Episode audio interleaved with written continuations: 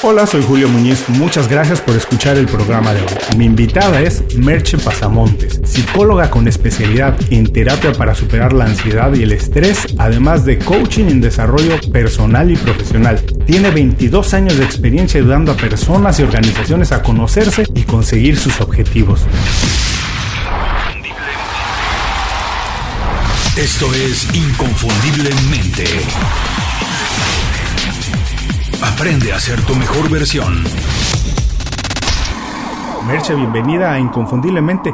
Por favor, cuando te preguntan a qué te dedicas, ¿cómo lo explicas de la manera más sencilla para que todo el mundo lo entienda? Hola Julio, mira, lo primero muy contenta de estar aquí y luego pues a ver, ¿cómo lo explico? No siempre es fácil explicar porque a ver, eh, no hacemos una sola cosa, ¿no? Entonces yo eh, explico que de un lado hago terapia, eh, tanto a nivel presencial como a nivel online, para ayudar a las personas en diferentes problemas, como lo que has comentado de la ansiedad, del estrés, también a veces problemas quizá más graves como depresiones, y, y, cosas mm, quizá más leves aparentemente, pero que también a las personas les hacen sufrir, ¿no? Y luego también en el tema como más del coaching, pues en, procesos de cambio, ¿no? Una persona pues está en un momento de su vida y, y, quiere realizar unos cambios porque cree que podría estar de una mejor manera, ¿no? Entonces acompañarle en ese cambio, ayudar a veces también a definir los objetivos eh, y ver cuál es el, mejor modo de, de hacer que eso suceda. Mira, me encanta esto que dices porque, bueno, te podrás imaginar que soy alguien que le gusta hablar con las personas, por eso hago este podcast y me encanta trabajar con personas, con gente. Y hay una parte en tu respuesta que me atrae mucho que dices, es difícil porque no hacemos una sola cosa. Y lo que pienso es que muchas veces queremos especializarnos en algo. Vamos a la escuela para especializarnos en algo, pero cuando empezamos a trabajar resulta que tenemos que saber hacer muchas cosas. ¿Cómo puedes comparar esto? ¿A qué punto hemos llegado que hoy tenemos que saber hacer muchas cosas todos? Eh, sí, además es como una especie de, de, incongruencia que hay, eh, sobre todo los que estamos mucho en este mundo de Internet, ¿no? Porque de un lado te dicen que te super especialices para conseguir un nicho, para no sé qué, pero es que luego la vida real no es como eso. O sea, la vida real, las personas eh, te vienen con, con lo que es la punta del iceberg, ¿no? Pero luego tienen más cosas. Entonces, incluso que, aunque yo diga, pues trato ansiedad y estrés, ya, pero debajo de eso hay más capas y a veces cuando rascas un poco resulta que lo que hay debajo de la ansiedad es una mala relación de pareja. Entonces mm. también tienes que tener herramientas para afrontar eso, porque si solo sabes afrontar la parte de arriba te vas a quedar como muy descolgado. Entonces, bueno, siempre van saliendo como, como ramificaciones de, de, otras cosas que también, bueno, el, el, podcast mismo. Pues si tienes un podcast también tendrás que aprender un poquito a editarlo, dónde colgarlo. Eh, tienes un blog, cómo actualizar el blog, cómo subir imágenes y, y vas sumando y al final yo la sensación que tengo es que hacemos mil cosas diferentes. y, yo, a mí me encanta eso. Y también mi visión y un poco mi manera de afrontarlo es como que hay que ser referente en algo, ser muy especialista y experto en algo, que tu voz sea una voz respetada en un tema, no decir cuando queremos saber de X, Y o Z, Pregúntale a Julio, pregúntale a Merche, porque es un experto en algo, pero al mismo tiempo todos también soy de esa idea que tenemos que ir sumando habilidades, ¿no? Soy editor, pero también soy conductor, también soy experto en marketing, soy creativo, yo creo que así, y si nos ponemos a ver en la historia de la humanidad, personas brillantes como por decirlo Leonardo da Vinci, pues era un tipo que pues sabía hacer de todo, no era arquitecto, pintor, escultor, inventor, y todas más o menos las trabajaba por arriba del promedio. Obvio, hay gente que tiene mucho más capacidades, pero creo que todos en ese sentido creo que debemos ir sumando habilidades porque eso nos va a hacer más valiosos. Y hablando de esto, yo sé que tú eres una persona muy inquieta, haces el podcast, tienes tu blog, tienes tu profesión que eres la práctica, las consultorías, eso. Dime, hoy en día, ¿cuál es el proyecto que te tiene más ocupada o que digamos que te tiene más entusiasmada? Porque todos los días te despiertas con más ganas de trabajar. Bueno, a ver, ahí tengo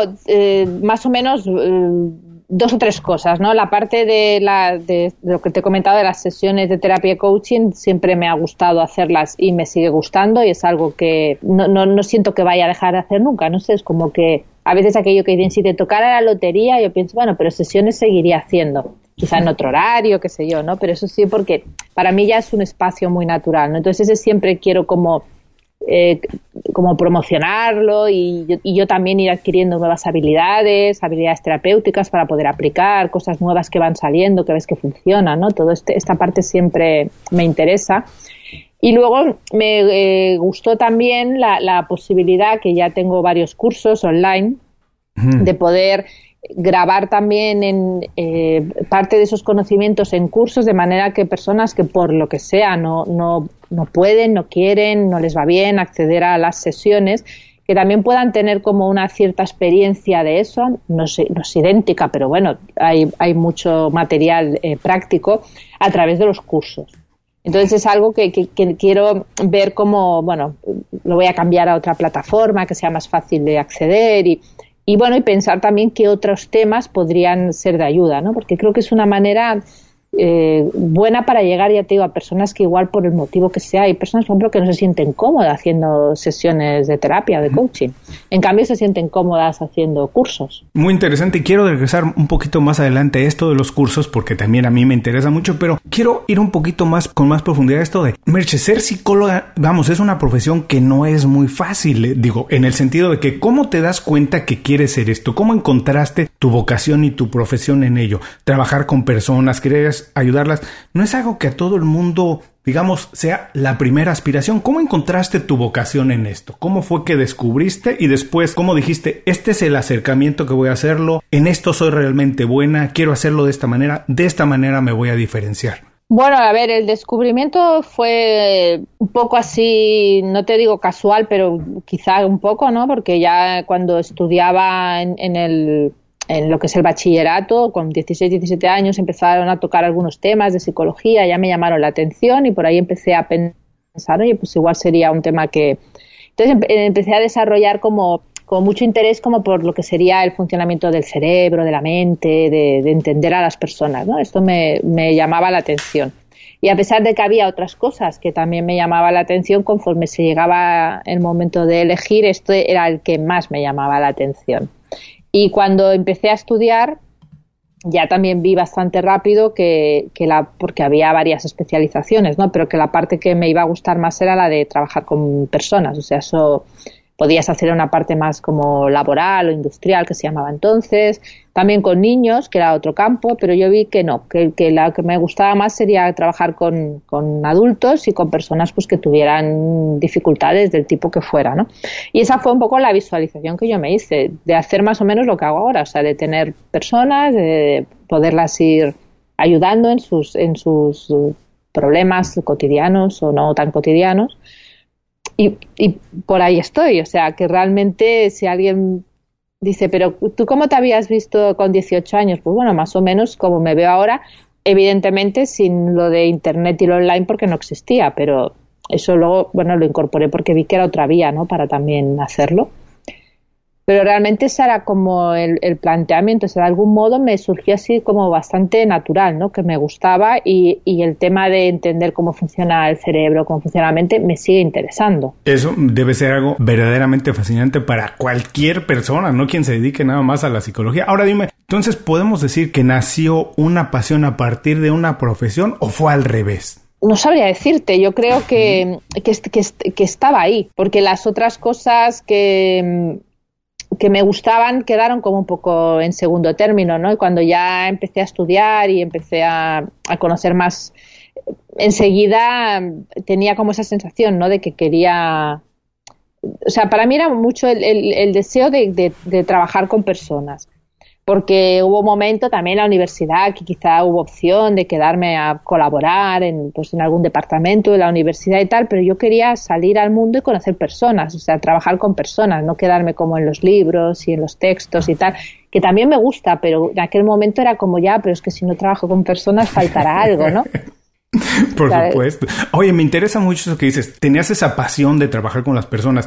Cuando empezaste a estudiar psicología no existían las redes sociales como están ahora. ¿Cómo ha transformado esto? ¿Cómo ha transformado tu trabajo o los usuarios en términos generales de las redes sociales nuestra relación? Eh, a ver, eh, esto ha sido de las mayores transformaciones, yo mm. creo, de la historia de la humanidad. Y estamos en, medio de ella. Y creo que aún no podemos saber hasta dónde va a alcanzar esto, porque claro, tiene muchísimas eh, partes positivas pero también tiene aspectos negativos que van saliendo, ¿no? Entonces estamos en, o sea, creo que nos falta perspectiva, que hasta de aquí unos años no sabremos eh, hasta dónde ha llegado el impacto de todo esto.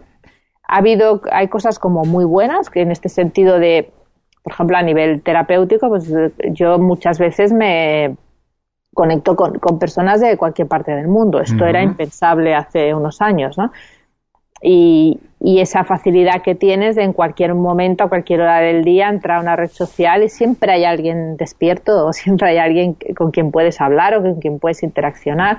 Conoces personas, bueno, ahora lo que estamos haciendo nosotros, que de otra manera esto nunca se hubiera dado, ¿no? Conocer una persona que vive en otro lugar y que, que tiene una afinidad por lo que tú haces. O sea, creo que hay, que hay muchos elementos eh, positivos pero también creo que hay algunos elementos negativos, que es como que a veces eh, se está olvidando un poco el, contacto presencial o real del, piel a piel, digamos, ¿no? de, cara a cara. Porque como hay esta posibilidad de contactar eh, virtualmente, ¿no?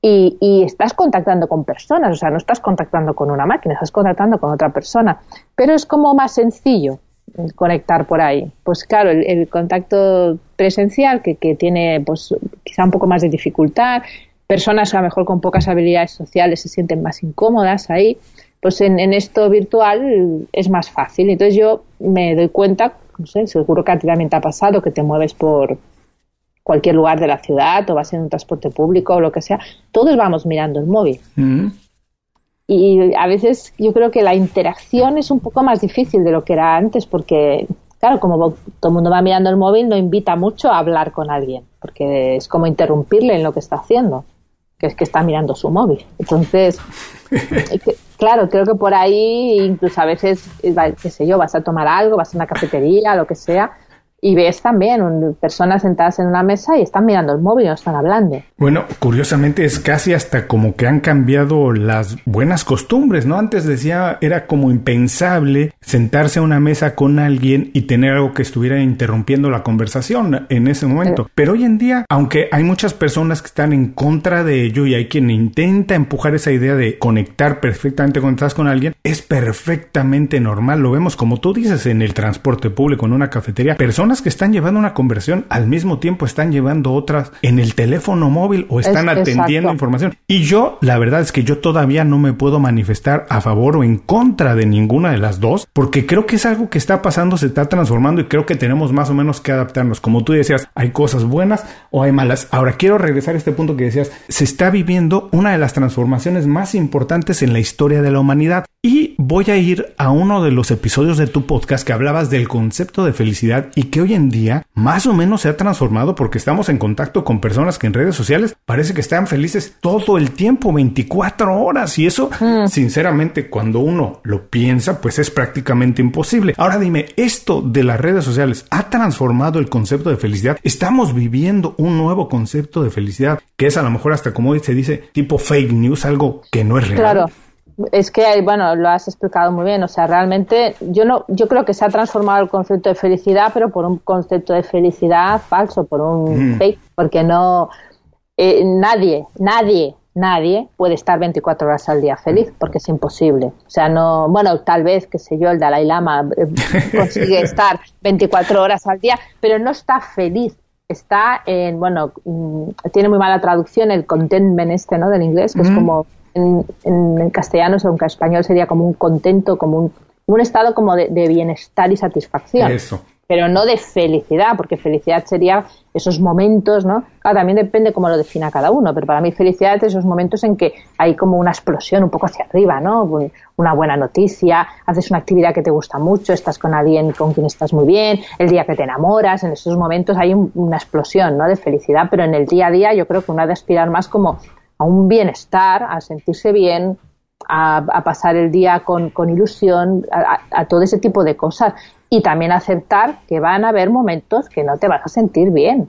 Porque es que además, si te sientes siempre bien, al final tampoco tienes con qué comparar y tampoco sabrías que estás bien. Sí, yo también coincido que la felicidad es, es un momento, no puede ser 24 horas al día. No, y esto de las redes, el problema que está causando, y ya empiezan a ver por ahí atisbos, ¿no? Es que, claro, mm, las personas a veces se sienten como obligadas, entonces se montan ahí vidas eh, de mentira, ¿no? Eh, poniendo ahí fotos y, y, con esta cosa de explicar solo, claro, los momentos en los que están bien. Entonces, personas que quizá no lo están, que están pasando un mal momento por lo que sea, tienen la sensación de que todos los demás son felices y ellos no. Sí, curiosamente, fíjate, yo platicaba ya en otro episodio del programa con alguien que eh, hace unas semanas, unos meses que pasó la entrega de los premios Oscar, eh, si la veías en televisión y la seguías en redes sociales, en redes sociales lo más importante era estar comentando. La gente quería hacerse presente. No importa si eras experto o no en cine, si estabas de acuerdo o no con quién ganaba, lo importante era hacerse presente, no decir como que estoy viviendo la experiencia. Pero ya no, lo importante ya no era ver el programa,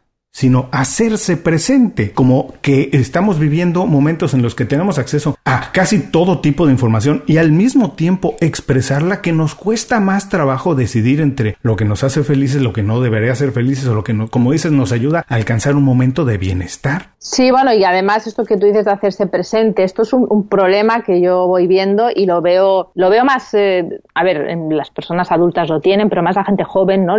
Cada vez lo se empieza a detectar más. A ver, todos cuando hemos sido jóvenes y de adultos igual, ¿eh? necesitamos unas dosis de reconocimiento de los demás, de que de, que de algún modo nos, hmm. Nos, manifiesten que saben que estamos ahí. Cuando se es adolescente o en la juventud, esto es más acusado porque aún pues, no tienes la, la personalidad tan formada, aún no estás tan seguro de ti mismo. Entonces, claro, la gente empieza a hacer cosas, eh, a veces incluso ridículas, pero que mejor que me presten atención ni que sea porque he hecho algo mal que, que no, que no me la presten. Entonces se, genera como una, una cantidad de, o sea, se, premia como la cantidad por encima de la calidad, ¿no? O sea, que a veces no importa eso, que hacer un viral porque hiciste una tontada, que no porque has hecho algo que realmente merece la pena. Entonces, bueno, que está bien un día hacer una tontada y hacer un chiste o reírse y tal, si no pasa nada, pero cuando ya se genera eso como una necesidad, eh, andamos ahí. O sea, pero personas, youtubers, eh, gente que tiene Instagram, cogen muchísima popularidad y luego lo tienen que dejar, porque no lo pueden soportar. sí, necesitamos, como dices, a lo mejor en la adolescencia, en un momento de nuestra vida, necesitamos esa valoración de los demás, ¿no? Decir, reconocernos, saber que somos apreciados, incluso admirados, algo. Pero esto tiene que ver también un poco con cómo se ha transformado la autoestima en este momento de las redes sociales. Claro, es que yo creo que una parte de la autoestima, y esto ya empiezan a haber estudios, ya te digo, aunque todo es muy temprano porque está recién pasando, que apuntan a que una parte de la autoestima la estamos vinculando al número de likes que tenemos. Claro, si yo vinculo mi autoestima a cuántos likes le dan a una foto o a un comentario que yo ponga, pues voy fatal, porque además todos sabemos que cuanto más eh, exagerado o dramático no sé qué sea el comentario, más likes vas a, vas a recibir. O sea, si pones algo o, el que diga la burrada más grande, pues ese va a recibir más likes. Si yo pongo un comentario más pensado y tal, a ver, yo lo he comprobado. Yo hago, yo, yo cada día hago un saludo en redes sociales y tal. Si pongo una frase así, pues interesante, pero que no sea muy polémica, pues tiene unos poquitos likes. Si pongo algo más polémico, se triplica o más el número de likes. Entonces, claro, al final la gente también se engancha un poco a eso, a, ostras, solo me han puesto 20 likes, pues ¿qué ha pasado? Y, entonces ponen otra cosa y es como, yo creo que, de, que depender de eso, porque además es que, eh, bueno, se ha visto, ¿no? Cuando tú eh, subes algo a una red social y te empiezan a poner likes, el, like ese te produce un aumento de la dopamina. Eh, entonces, claro, te sientes satisfecho. Claro, es casi adictivo, ¿cierto? Quieres más y, y, es casi una necesidad. El próximo comentario. una necesidad. Y el próximo comentario que tenga más likes, porque si no tuvo más likes, entonces no estoy avanzando, no estoy bien. Exacto. Ahora, ¿cuál sería el consejo, Merche? ¿Qué deberíamos hacer? ¿Deberíamos desconectarnos un momento, conocernos más nosotros mismos? A lo mejor dejamos de conocernos y de tener relación con nosotros mismos, con los que están cerca de nosotros. ¿Cuál sería el consejo para alcanzar este, digamos, lo que hablábamos antes, este estado de bienestar? A ver, yo creo que el, que hay que como eh, equilibrar y repartir un poco las cosas, ¿no? O sea, está bien tener una presencia online y estar ahí unos ratos porque entretiene y tiene y también generas conexiones con personas interesantes, ¿no? Pero luego no te has de olvidar de, de estar con personas en el mundo real, de carne y hueso, delante tuyo, conectar también con ellas y si realmente no tienes ninguna urgencia, ostras, durante ese rato deja el móvil en un lado si estás hablando con un amigo allí, estás compartiendo algo interesante, ¿para qué tengo que estar mirando el móvil?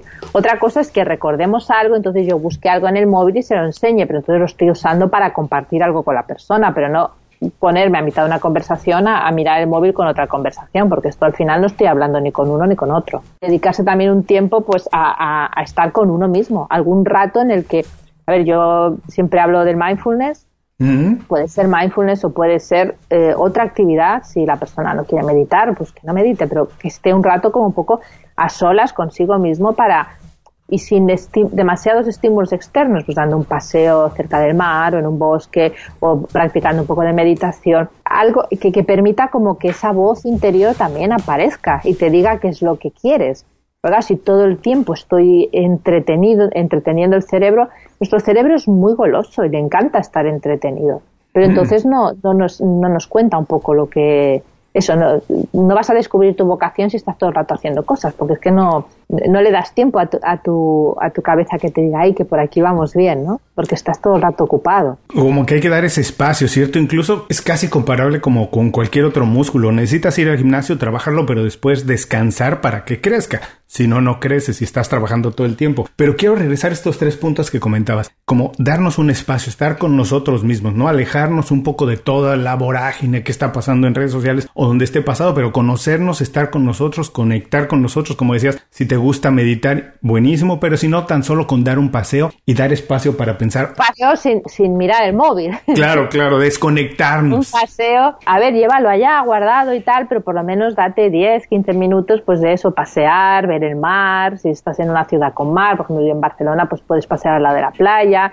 observa a la gente, deja que, porque es que además es porque es, es, es em, nosotros tenemos varios modos de funcionamiento cerebral y un modo, que es la red de modo por defecto, que se llama, entra en marcha cuando dejas de hacer actividades. Mm, qué interesante. Y en, ese modo es en uno de los que uno eh, se reparan partes como del cerebro y también eh, se es más creativo porque se, se, hacen conexiones. Pues si yo no, no dejo en algún momento de, de hacer actividades, de mirar vídeos, de contestar eh, tweets, de qué sé yo, mirar series, de hacer 20.000 cosas que hacemos, prácticamente no le doy tiempo a activarse a esa parte. Entonces estoy perdiendo una parte que es como ya te, y que además, o sea, curiosamente se ha visto que cuando entramos en esa red de modo por defecto, el cerebro está consumiendo más energía que cuando estamos haciendo una ah. actividad. O sea que hay mucha actividad ahí. Entonces tenemos que permitir que suceda, porque si no solo puede suceder mientras dormimos y se queda un poco corto, ¿no? Que nos sucede, ¿no? Que estamos ahí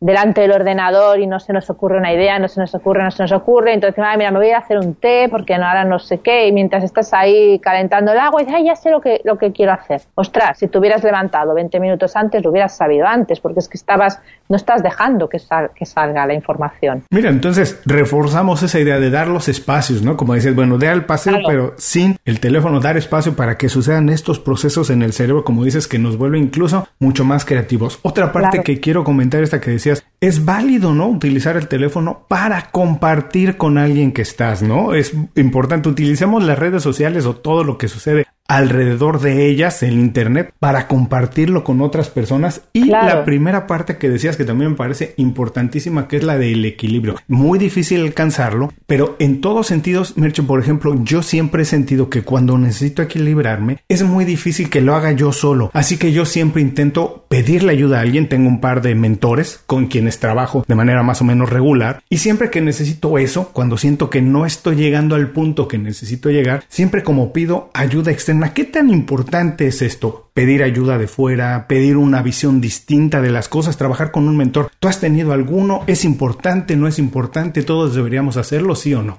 A ver, yo quizá más que mentor, bueno, he tenido en momentos personas ¿no? que, mm. me han ayudado en temas y luego también yo he hecho pues mis, mis terapias, coaching y demás con otras personas no porque aunque uno sea psicóloga no no no te no te haces terapia a ti mismo a ver, es cierto que tienes más herramientas que, el resto de la gente y hay muchas situaciones en las que sabes cómo afrontarlo porque conoces las herramientas, pero la visión eh, más objetiva que te da alguien desde fuera no te la puedes dar tú desde dentro. Entonces, para mí, el, punto esencial es que cuando tú trabajas con, con un psicólogo, un coach, un mentor, esa persona tiene unas herramientas profesionales, un conocimiento y te está viendo desde otra perspectiva. Entonces te puede dar una visión que es que tú solo es que no la vas a tener. Entonces la gente a veces dice, pero yo ya me apaño solo. No, si yo no, no dudo que te apañe. Pero no vas a tener esa visión desde fuera porque es que no la puedes tener porque tú estás dentro de tus ojos, no fuera de ellos.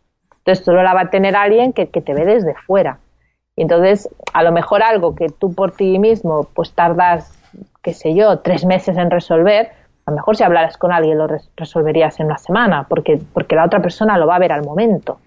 Y tú no, no, eres capaz de verlo, porque es que, es que, pero no porque seas eh, tonto ni porque no tengas capacidad, porque es que estás dentro del problema, entonces claro, no tienes la visión. Entonces esto es una cosa que a veces le cuesta a la gente mucho entender, ¿no? Porque piensan como que les, como que si les diera de menos, ¿no? Es que claro, si lo hago por mí mismo tiene más valor, pero si es que lo vas a hacer igual por ti mismo. Lo que pasa es que te, va a ayudar que desde fuera te van a dar un poco la pista de, de, por dónde. Decir, oye, tú has visto esto y esto, ostras, es verdad. Luego el proceso lo tendrás que hacer tú, el de fuera no lo va a hacer por ti. Y muchas veces incluso es hasta una analogía, una parábola, ¿no? Comparamos cuando quieres ver algo que tienes en la cara, buscarte algo, a lo mejor algo te molesta. Muchas veces si te acercas tanto al espejo no lo ves y muchas veces tienes que tomar distancia para verlo mejor, ¿no? Y muchas veces trabajar con alguien es eso, es verlo desde otro punto de vista. Alguien que está parado en un poquito fuera del problema tiene más capacidad de verlo y a lo mejor la solución que está ahí enfrente de ti no la puedes ver porque estás tan cerca de ella. Exacto, es que es, tal, cual lo dices. y al final la, aplicarás tú la solución, o sea, es que no, no es, porque es que a mí me, sabe mal cuando la gente dice esto, porque a veces lo dicen, ¿eh? como de, bueno, pero es que si no lo hago por mí mismo es como que, le quita valor. Después es que la, la solución la vas a aplicar tú, lo que pasa es que la vas a ver antes y de otra manera, o peor a veces, o, vas a ver la buena, porque a veces si no igual no te das cuenta y vuelves a hacer algo que es lo mismo que has hecho siempre, pero que a ti te parece que es diferente porque no te das cuenta que es lo mismo.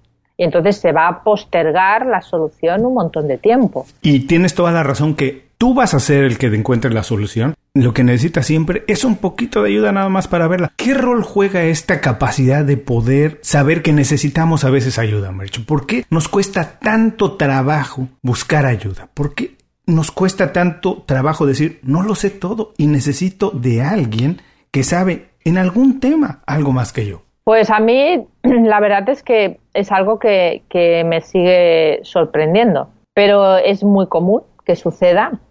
Es una especie de, como de ilusión de, omnipotencia que tienen muchas personas, ¿no? Como de, de que, pueden, quizá porque también nuestro, nuestra mente, nuestro cerebro está hecho de una manera como que nos, que nos engaña un poco, ¿no? Nos hace como creer que sí, que eso, que estamos estupendamente y que vamos a encontrar una solución maravillosa. Pero claro, para mí, como yo en mi caso es que soy como totalmente al contrario, o sea, y, hay cosas que porque, porque a veces no es posible, pero a mí me encantaría que todo lo que pudieran hacer personas, incluso cosas del día a día que hago yo, que las, las saben hacer mejor que yo, que las hicieran esas personas. A veces uno pues tiene que hacer temas de marketing, de, de su para, promocionarse, no sé qué. Yo preferiría que lo hiciera otra persona, porque a ver, yo por mucho que haya leído algunas cosas y tal, yo no soy experta en marketing. Entonces eso que yo estoy haciendo, que a lo mejor no deja de ser un parche, un experto lo va a hacer muy bien. Lo que pasa es que es difícil encontrar esas personas que te ayuden, ¿no?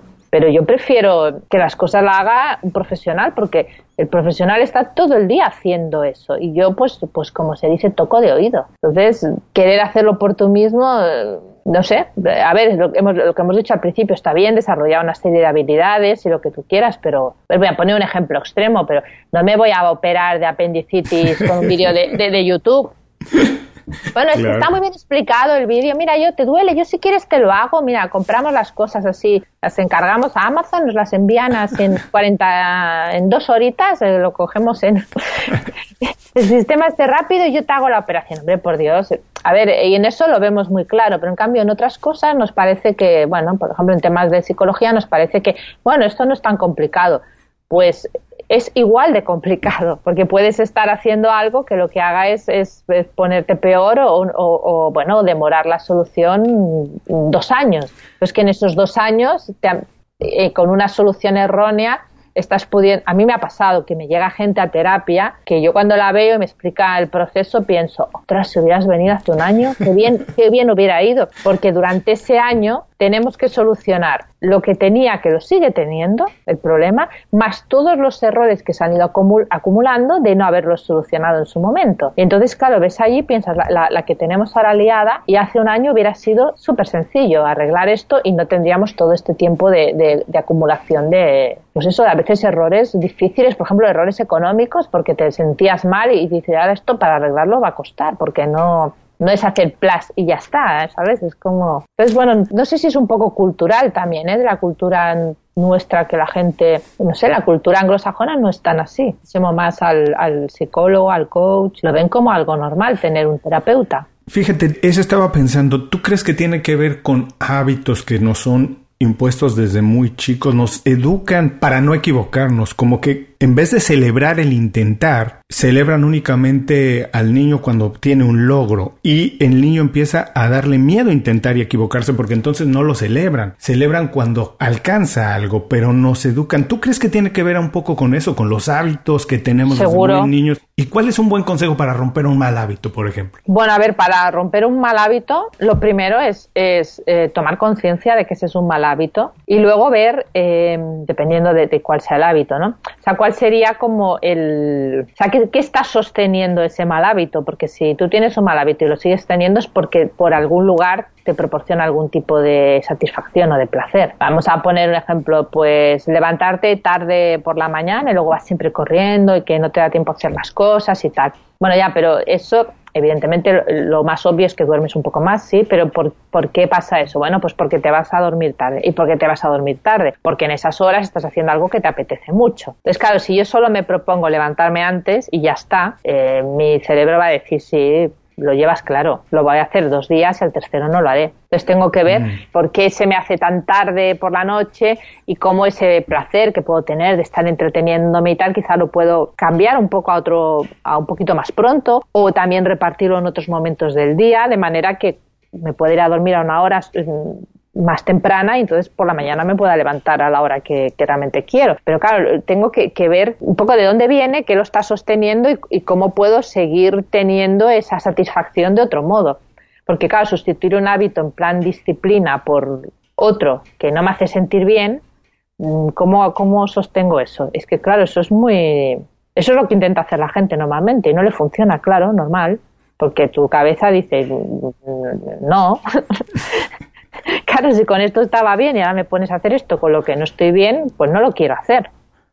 Entonces hay que buscar de qué manera empezar a hacer deporte. Bueno, el, deporte puede ser algo muy satisfactorio, pero empieza de una manera paulatina, poco a poco, que al principio sea más como la satisfacción que sacas, que no unas agujetas ahí horrorosas que, luego no, te apetece volver a ir ves notando los beneficios y que sea como tu propio cuerpo que te pida un poco más, no que digas, ostras, ya me siento mejor, ya aguanto más rato, ahora puedo hacer un poquito más, o sea, que sea algo que, que te vaya creando una satisfacción, porque si no, al final estamos diseñados para rechazar lo que nos hace sentir mal.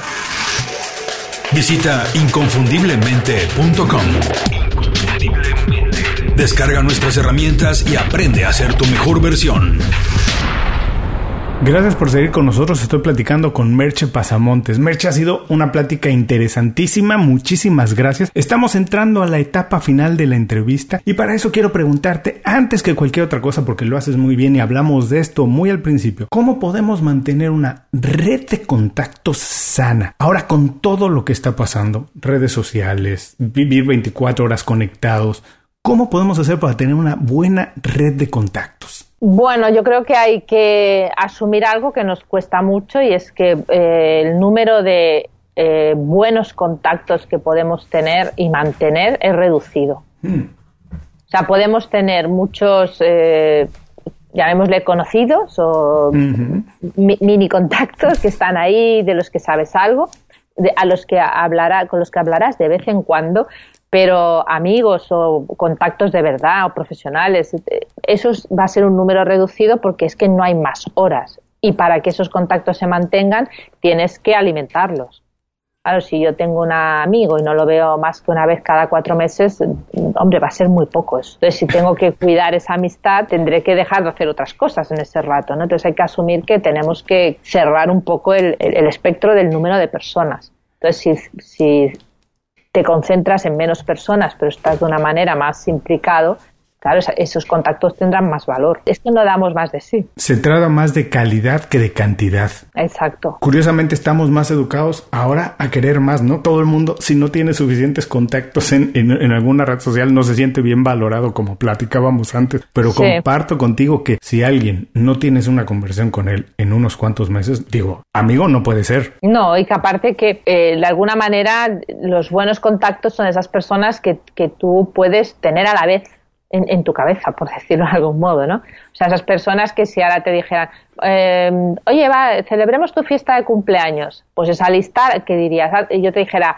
hazme una lista de quién quieres que, invitemos, pues eh, eh, la lista está que me harías. Y que no, no, me, no tengas que decir, espera que entro en Facebook a recordar cómo se llaman. claro, sería muy extraño, ¿no? Que no supieras ni, ni, quién son. Entonces, pues esas personas que puedes mantener ahí, bueno, ahí hay números, ¿no? Hay, hablando, hay quien dice que no podemos mantener más de 150 contactos. Mm. imagínate, ahora tenemos miles. Así es. Que amistades son pocas, cuatro o cinco como máximo. Yo no me gusta poner números porque cada persona pues tendrá su manera de manejarlo pero hay que entender que el número es reducido. Sí, de acuerdo. Entonces, el secreto, digamos, el consejo sería ir por la calidad más que por la cantidad. Ahora, por favor, recomiéndanos un libro, película, blog, podcast, lo que quieras y dinos por qué no lo recomiendas. Esta es de esas difícil porque hay tantas cosas interesantes, ¿no? Que dices, uno podría recomendar. A ver, podcast, yo, recomendaría que, las personas, ahora como hay tantas plataformas, que vayan escuchando y sientan un poco con, quién se sienten conectados, ¿no? y bueno, y, ahí pues se hagan una pequeña lista, pues para, sobre todo para, muchas veces los podcasts se escuchan, pues yo qué sé, camino al trabajo, en el coche, en el, lo que sé yo, en, cuando vas al gimnasio, o sea, tienen, esa ventaja, ¿no? Que los puedes escuchar en cualquier lugar. Entonces vayan escuchando esa pequeña lista y, y, estando ahí un poco, también como lo, que decíamos antes, ¿no? Estando ahí un poco en contacto, ¿no?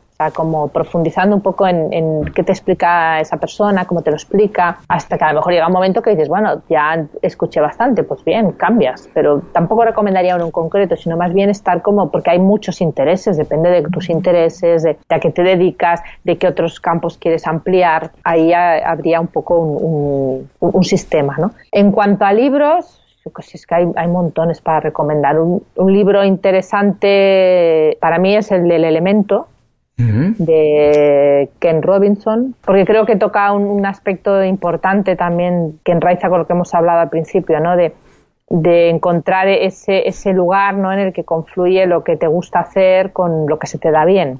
Y al final eso es importante porque vamos a estar muchos años trabajando, entonces qué bueno si puedes hacerlo en algo que se te dé y además te guste, ¿no? No, no digo, y ese puede ser un, libro pues que, que, te da unas pistas de cómo, de cómo buscar esto. Y a todos les recuerdo que la recomendación de Merche estará en las notas del programa. Merche no se atrevió a, o no pudo recomendar un solo podcast, pero yo sí voy a recomendar el de ella. Dense una vuelta por cualquiera de las plataformas donde escuchan podcast y busquen el podcast de Merche Pasamontes. Van a ver, son capsulitas de 2-4 minutos que les van a hacer el día mucho más agradable. Y ahora Merche, por favor, por último, danos un último consejo, uno solo para que la gente se quede con él el resto de este día. ¿Y cuál es la manera más fácil de ponerse en contacto contigo o saber más de tu trabajo? Un último consejo. Uf, uno.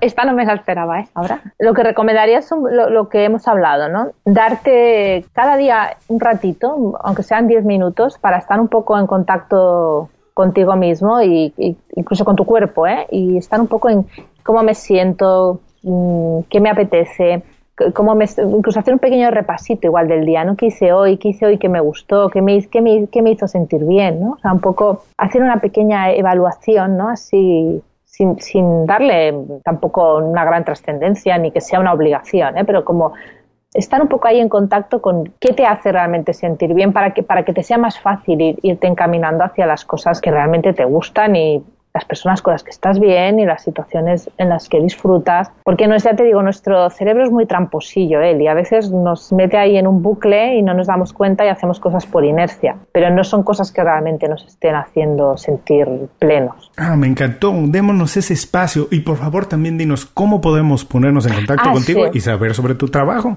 Bueno, el, eh, a través de, de mi blog, con mi nombre, merchepasamontes.com, allí hay información, eh, eh, evidentemente con el podcast, que también está a mi nombre, y, y, bueno, pones ahí Google, Merche Pasamontes y vas buscando que hay un montón de... de- Pero normalmente en el, en el blog, además, bueno, también te puedes suscribir al blog y siempre pues envío tres regalitos de suscripción, entonces también vas recibiendo pues las actualizaciones, si hay alguna novedad, y estás como suscribirte al podcast y estás ya como siempre en contacto, ¿no? Y tenerme ahí en la lista de, de esos podcasts que escuchas, como tú dijiste.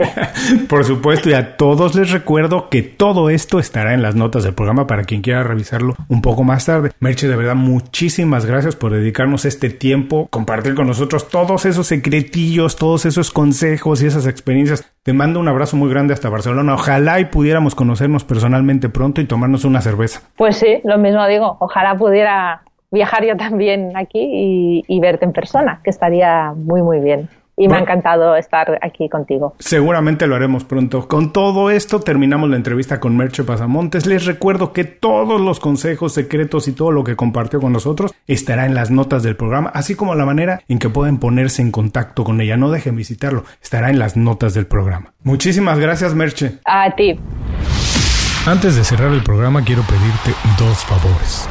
Primero, si algo te pareció interesante o motivador y conoces a alguien que se pueda beneficiar con esa información, comparte el programa con ellos. Eso nos ayuda a todos. A ti por fortalecer tu red de contactos, a ellos por recibir información útil y a mí porque más personas conocen inconfundiblemente. Segundo, suscribiéndote a nuestro boletín para recibir de manera gratuita información, recursos, consejos e inspiración para impulsar tu desarrollo profesional o crecer tu negocio. Recuerda que lo que importa no es tener un trabajo o un negocio que te dé para vivir, sino un estilo de vida donde crezca lo mejor de ti.